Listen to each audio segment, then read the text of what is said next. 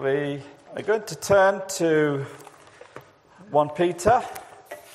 We've been looking at 1 Peter and we're going to stay in chapter 2 this week and read from verse 11. Dear friends, I urge you as foreigners and exiles to abstain from sinful desires which war against your soul. Live such good lives among the pagans that though they accuse you of doing wrong, they may see your good deeds and glorify God on the day he visits us.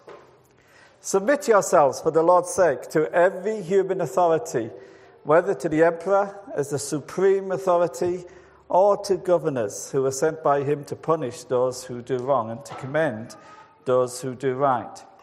For it is God's will that by doing good you should silence the ignorant talk of foolish people.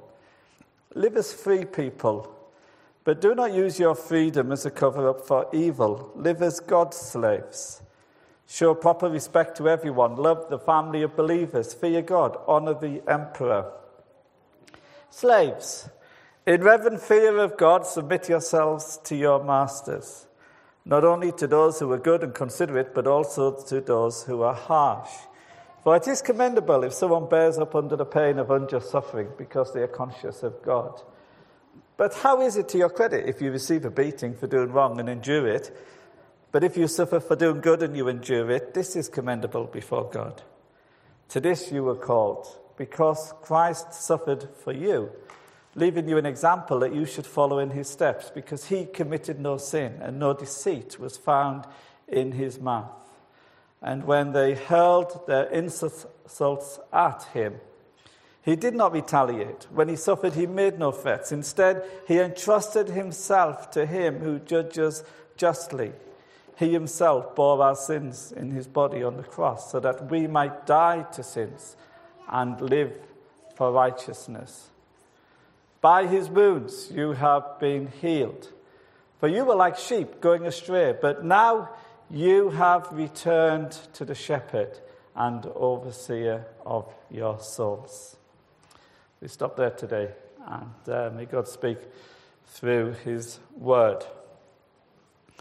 So roughly every 2 weeks we'll be looking at 1 Peter and tying in with what we're doing in our grow groups at the moment. And the key scripture from this passage today is verse 12. Live such good lives among the pagans that though they accuse you of doing wrong, they may see your good deeds and glorify God on the day he visits us.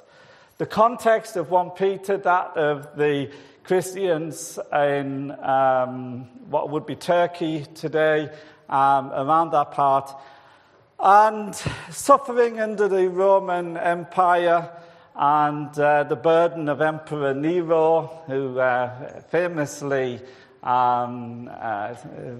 tied Christians to posts in his garden during his soirees and burnt them alive, was known to persecute the Christians. And so they were under the cosh, seeking to live for Jesus, but finding it difficult to do so.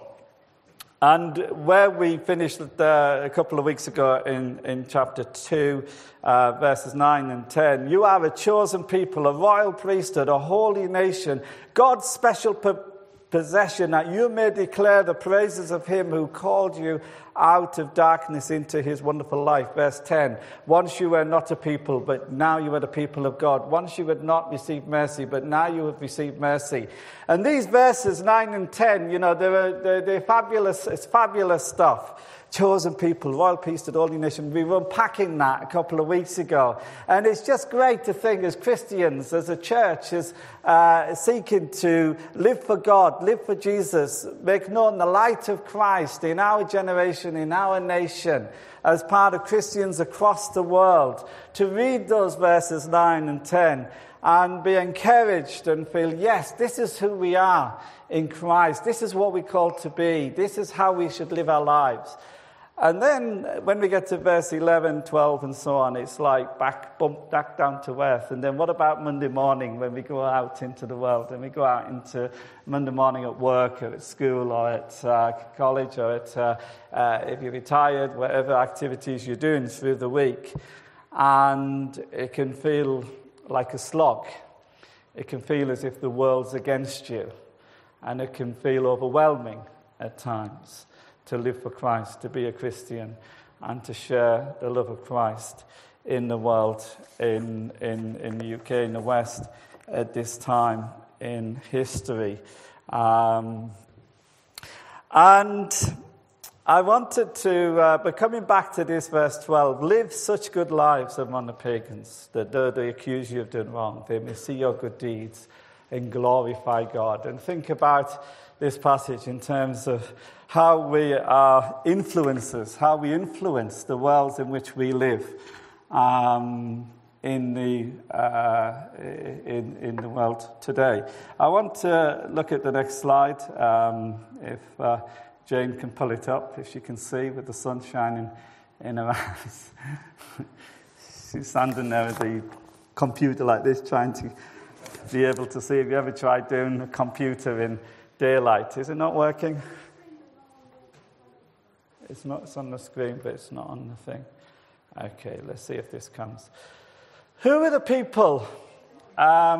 Here's a little, while we sort that out, who are the people that you think of when you say people who have influenced, had a big influence in the world, or in one way or another, whether today or in history?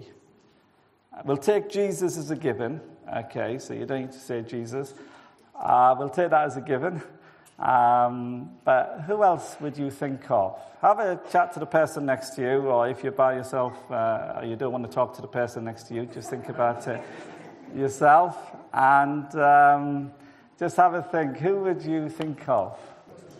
Okay, got my roving microphone. Anybody want to suggest who we've been talking about? We said Martin Luther King, Mother Teresa, Gandhi. Mother Teresa, Gandhi, Martin Luther King. Much the same. Much the same. Is that what everybody's thinking? Anybody want to add to that? Christine? William Wilberforce. Yeah, great. Nelson Mandela. What's that? Desmond Tutu. Sorry. Desmond Tutu from behind. Desmond Tutu. Yeah.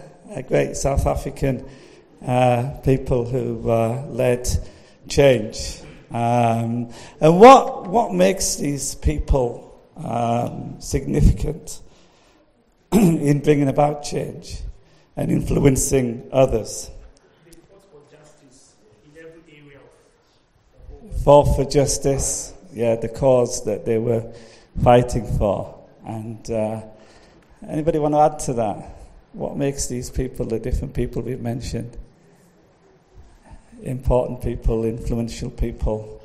For me, William Wilberforce, he didn't have to do what he did. He was quite privileged. He was a Christian. He wanted to go into the ministry, but instead he stayed within Parliament and government and helped change to happen there. And he didn't have to because he had nothing to gain. Yeah, just his conscience, really. Yeah.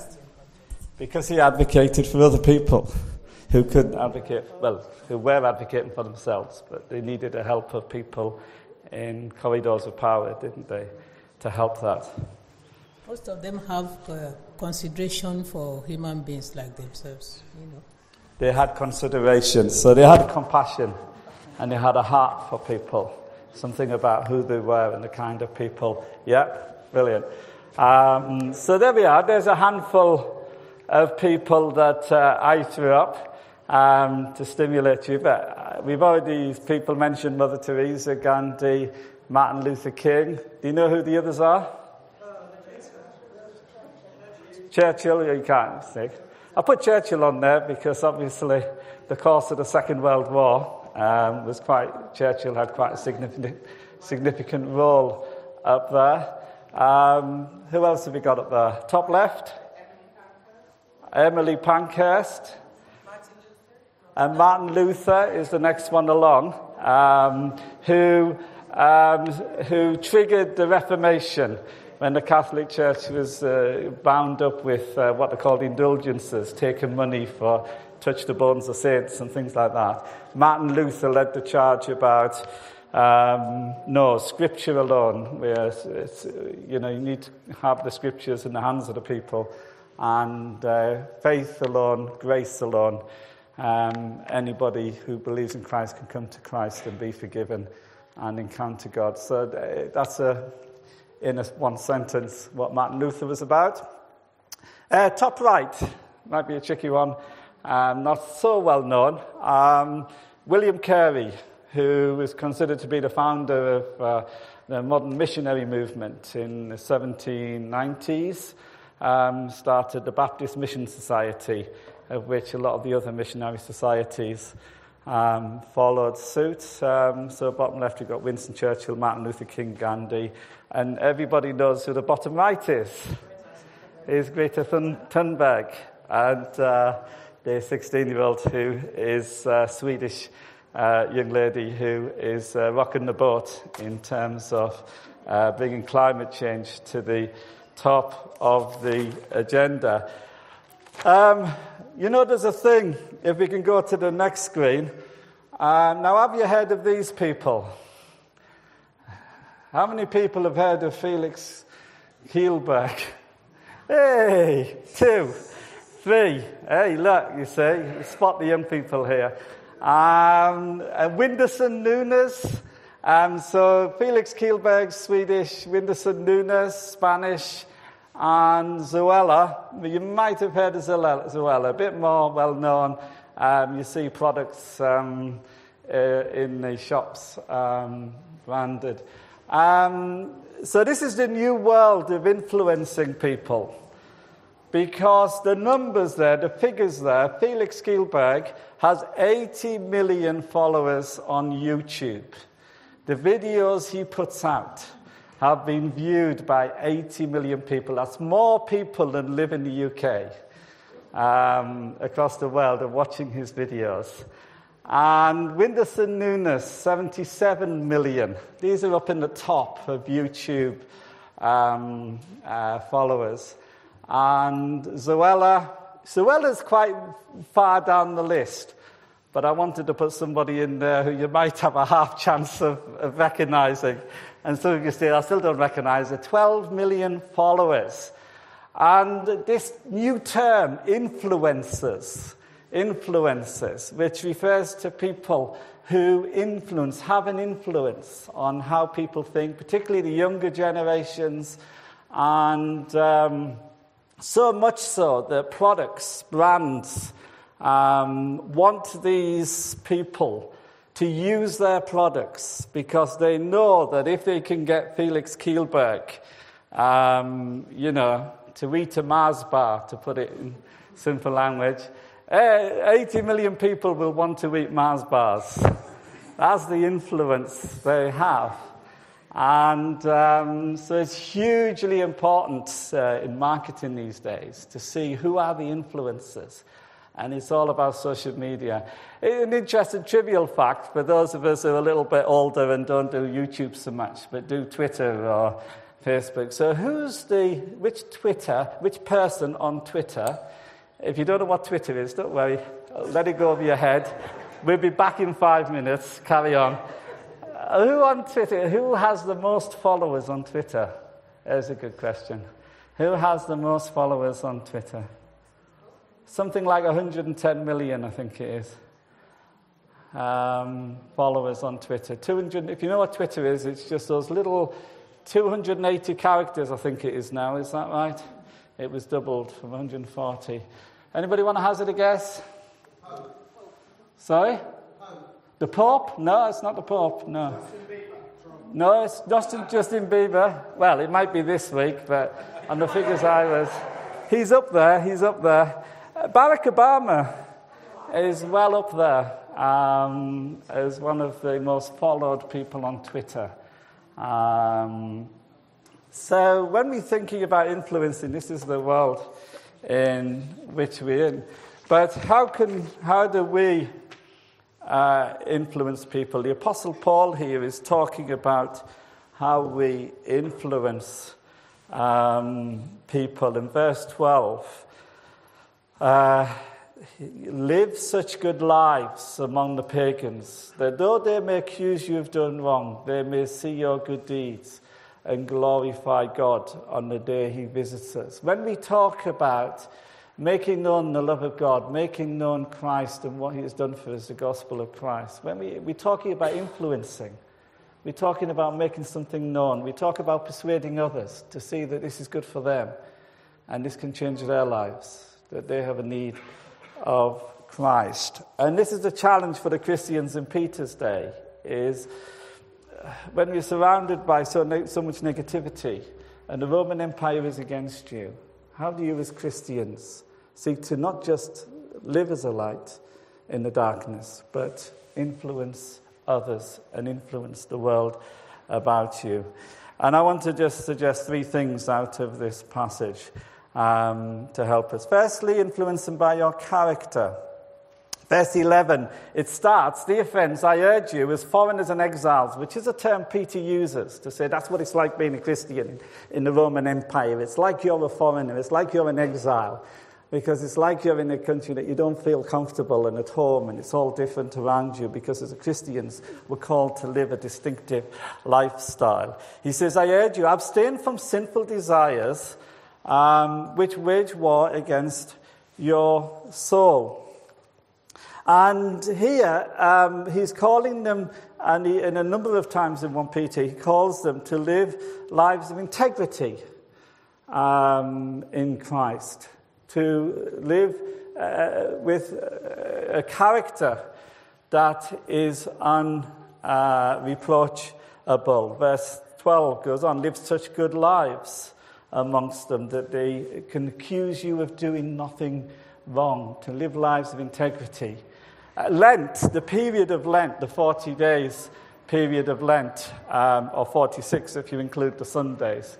If you're one of these people who, when you hear 40 days Lent and you count it from Ash Wednesday, you think, this doesn't quite add up. And it's because Sundays aren't included. So if you're giving up chocolate for Lent, Sundays you can eat chocolate because it's not included in Lent. Not many people know that. There may be a reason for it. But Jesus, at the beginning of his ministry, goes out into the wilderness and is tested by the devil in the wilderness. It's a test of his character, test of his commitment, test of who he is and what he's about and what he stands for. And when we think about Lent, and if you're following a program of readings, or I don't know, this year more than any year, it's like everywhere I turn, there's different Lent programs, books and readings. It's about retreating and spending time with God. It's about searching your heart, your mind, who you are, and your relationship with God, and growing in character and strength. And Peter has this there as he begins, "Dear friends, I urge you as foreigners and exiles, abstain from sinful desires." Don't be drawn into just giving up and going along with the flow of those around you. You're called to be distinctive, this chosen people, this holy nation, God's special possession. Live in this distinctive way. Live this good life that though they may accuse you, actually you have reputation because of your character. Verses 21 to 22 points us to Christ's character. "To this you were called, because Christ suffered for you, leaving you an example that you should follow in his steps." And then this quote from Isaiah 53, "He committed no sin, and no deceit was found in his mouth." Somebody hinted at when the first slide, and we were talking about people from history who have brought significant change, that, people who had compassion, people who wanted to do good for others, but there were often people of character themselves, not perfect by any means, and certainly with some, those things would be documented, but they're still human. But they were people of character, people of integrity, and we are called to this, to grow in our character and our integrity, because people see that. People know us. And, you know, people see you day in, day out. They see you at work. They see you as a neighbor. It's funny, I was there's a man up our street, and he never used to talk to me. I never used to talk to him. Well, I tried to smile at everybody in our street. If you pass somebody in the street, you try to be friendly. And it's curious for me, because before we got parking permits, it used to be carnage down our street. And one time, this man, he used to put his bins out, and there was just nowhere to park, and there was cars backed up in the street, and nobody could get past because there was no space to pull over. And I was so mad. I was frustrated. I got out the car, and I went, and I got his bins, and I flung them onto the pavement. Why are you all laughing? You should be off it, our pastor. We knew we needed a new pastor who's a man of integrity. I feared about so bad. And he came out of his house, and he's an older man, an older Pakistan man with his hat, and he has all the garb. He came out in his stick. Oh, and he starts shouting at me about when his bins down. So we had this big argument in the street. You know what? Since then, we've been best of friends. Every time he makes a point of stopping and chatting to me and shaking my hand and saying. But every time we do that, I always walk away thinking, why did that have to come out of a whole heap of disgraceful behaviour on both of our parts? But you learn from that, and you think, okay, good's come out of something that actually wasn't so good. I don't know how else we could have got there in terms of, but we broke through the ice, and but you learn, and certainly for me, sometimes I get temper gets to me, and but I try to learn from that. And become more the person that God wants me to be and who Jesus wants me to be.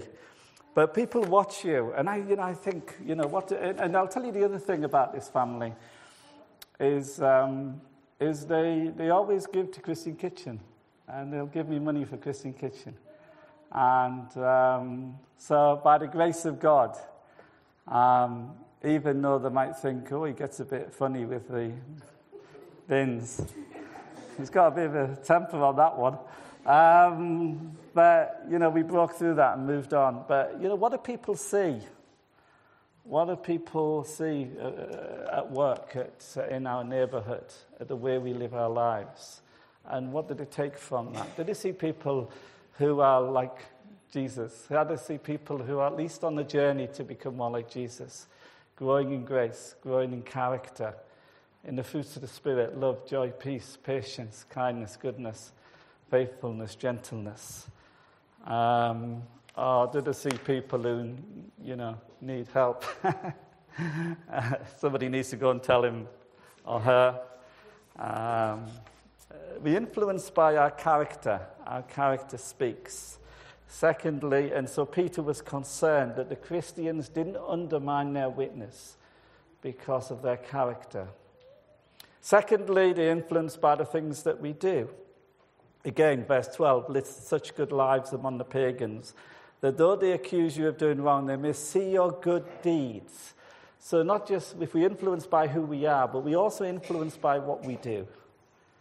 And, some of the Lenten programs encouraging us to go and bless people, do kind of one blessing a year, go and bless somebody, encourage somebody, speak affirmatively to somebody, to build them up and do good deeds. As a church, the things we do through Christian Kitchen, through the night shelter, through the different things that we do, good things in the community, speaks to people.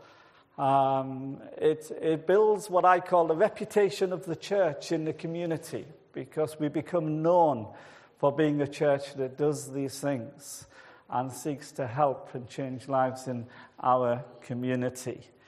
So by the things we do, if we give ourselves to do good things, if you're the one in the office who happily takes the cups and washes them up and serves people in that way, are you the person who takes your own cup and washes it and leaves everybody else's?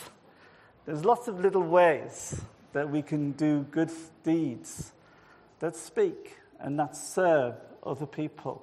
We might do it in more significant ways and go on the extra mile to help somebody and serve one another.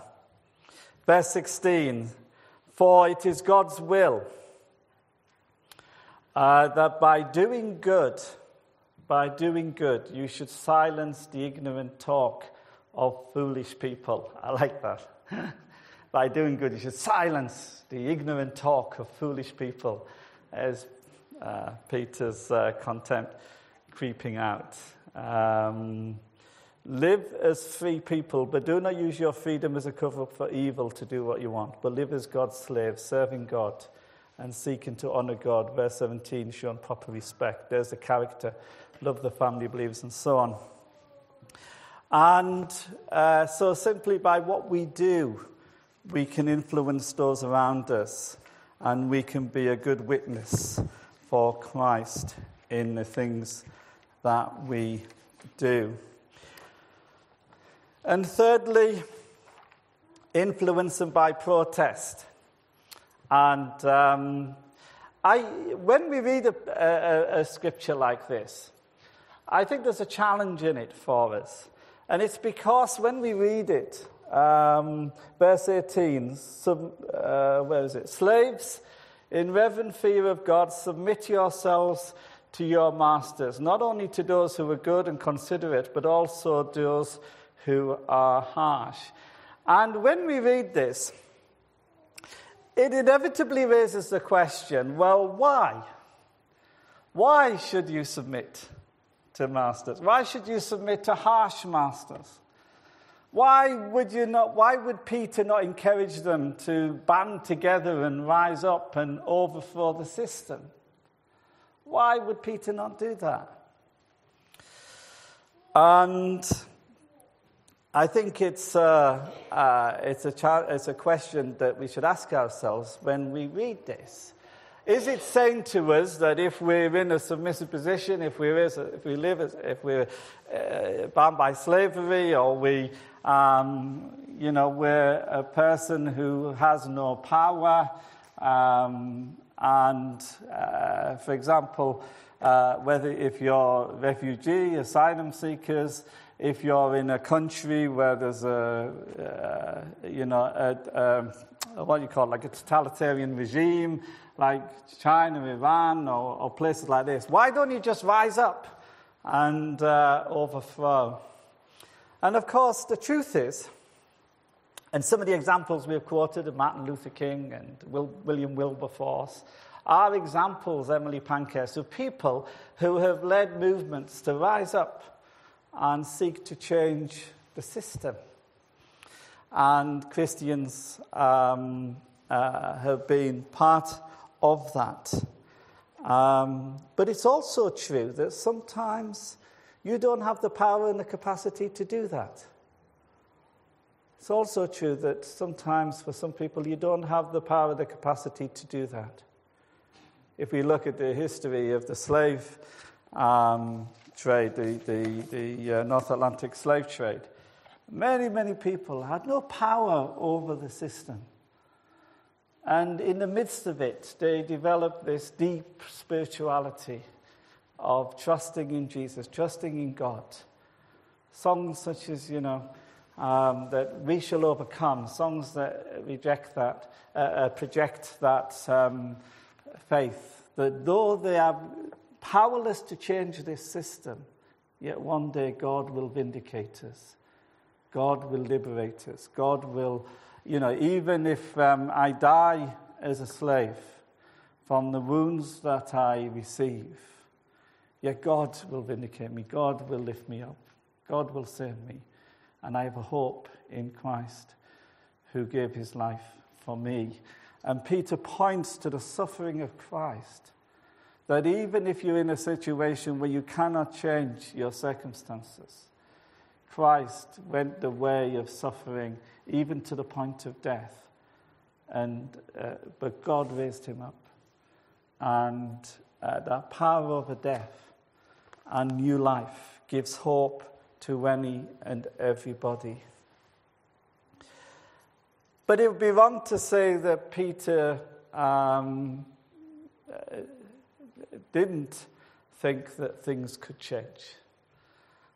Even though he saw the slaves, and the slaves in this term were kind of bonded workers, a little bit like, I suppose, the migrant workers in some of the Middle Eastern countries, you know, building the stadiums for the FIFA World Cup, where they are bonded to come, and they have to work so many hours, and they have very little rights, and they get very little pay, but they don't have power to break out of that.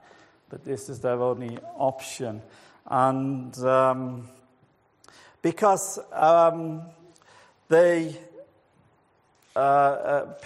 encourages them, yes, even if you're in this situation, continue.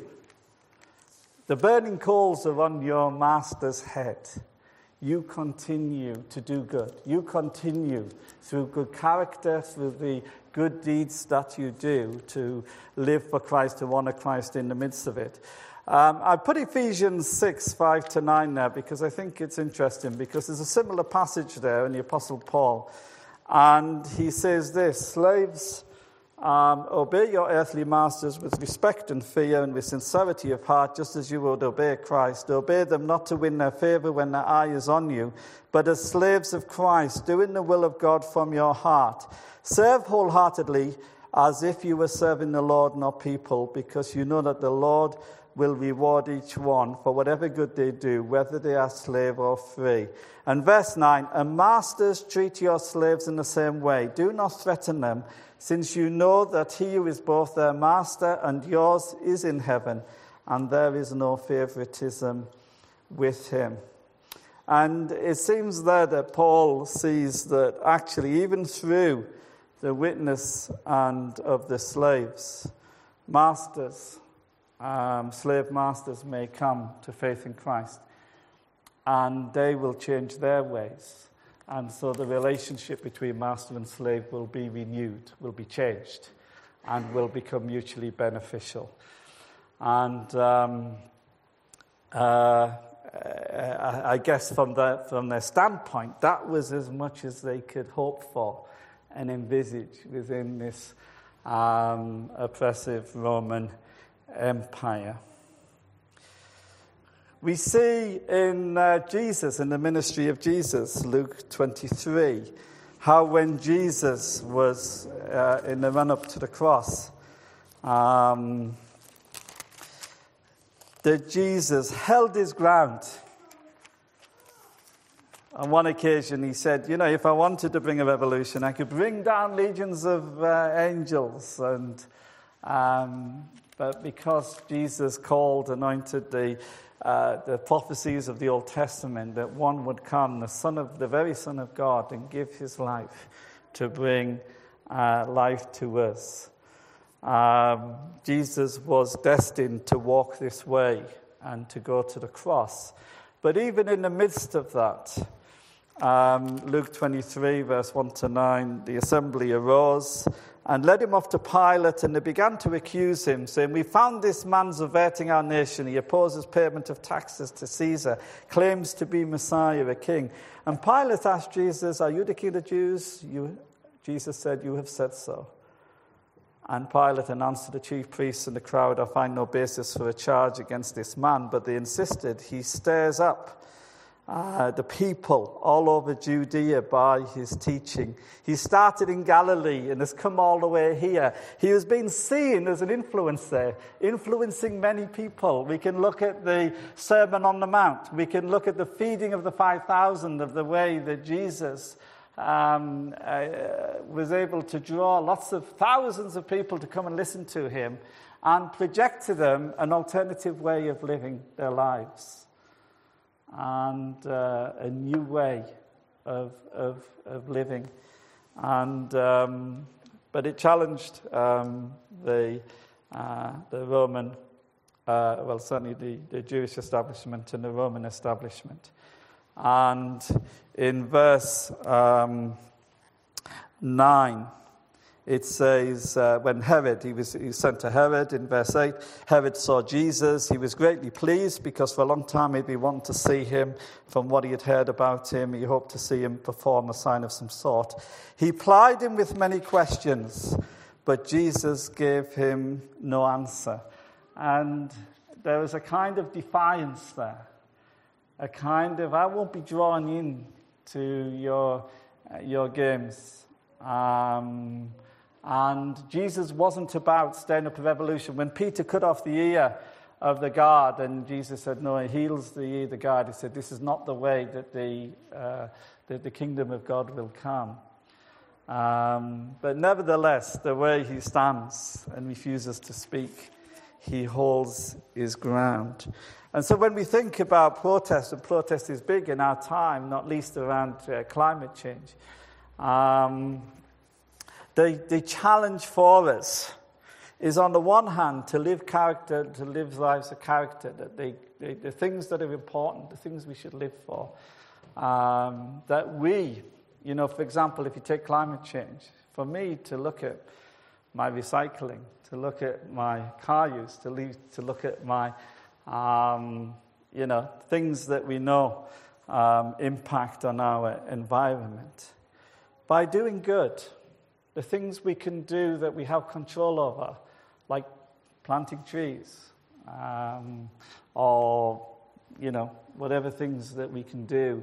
You know, we're seeking as a church to attain eco-church status, which involves us changing the way some of the things that we do as a church, where we get our electricity from, how we use the resources we've got, how we encourage people who use our hall to also recycle and reduce waste, and these kind of things.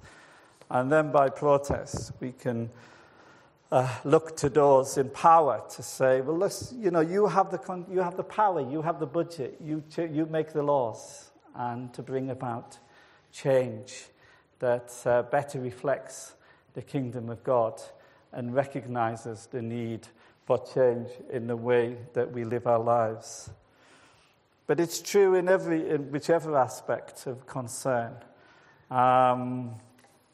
It's true in issues like abortion, where how we live our lives, seek to live our lives where we feel that that's not the best way forward, that to value the unborn child. We can do good with others. It's all right to say people should not have abortions if we're not providing support for those who find themselves pregnant in difficult circumstances. And so we as a church need to go the extra mile to provide options. And those who work in this area, you know the need of providing support in this area. And then by protest, by seeking to challenge those who are making laws, changing laws, and say, you need to think about that. The extent to which laws have been changing are, you know, quite frightening and has implications in all kinds of ways. And so to be able to speak truth to power and to say, you need to think about this. You need to think about the implications. Why, on the one hand, yes, the rights of people on the other hand, the rights of the unborn child, and to challenge. So in all kinds of areas, and coming back to our own desire to make known the love of Christ, the light of Christ, the truth of the gospel, forgiveness, renewal in Christ, forgiveness of sins, the things we've done wrong, the many ways in which we fail God in our own lives, to come back and to seek personal renewal and to grow in character, to seek to do good, to be a blessing to those around us, and to seek to change the structures of our world through protest. Those of you who have been interested, those of you who have been doing training with the safeguarding, will know that we've had trainers training in safeguarding, for those of you in junior church and that. And the organisation we use is CCPAS, and they've changed their name to 31:8. And everybody was thinking, what's 31:8? And anyway, if you go to the next slide, this is 31:8. It's Proverbs 31:8. Is where they've taken the new name of the organisation from. It's Proverbs 31:8, which says, "Speak up for those who cannot speak for themselves, for the rights of all who are destitute." And this is the challenge to us. So live such good lives, verse 12, among the pagans, that though they accuse you of doing wrong, they may see your good deeds and glorify God on the day he visits us. Let's be influencers for God, influencers for Christ, both in the way that we live our lives, character, the things that we do to be a blessing to those around us, and the change that we seek to make and bring about as Christians in our society.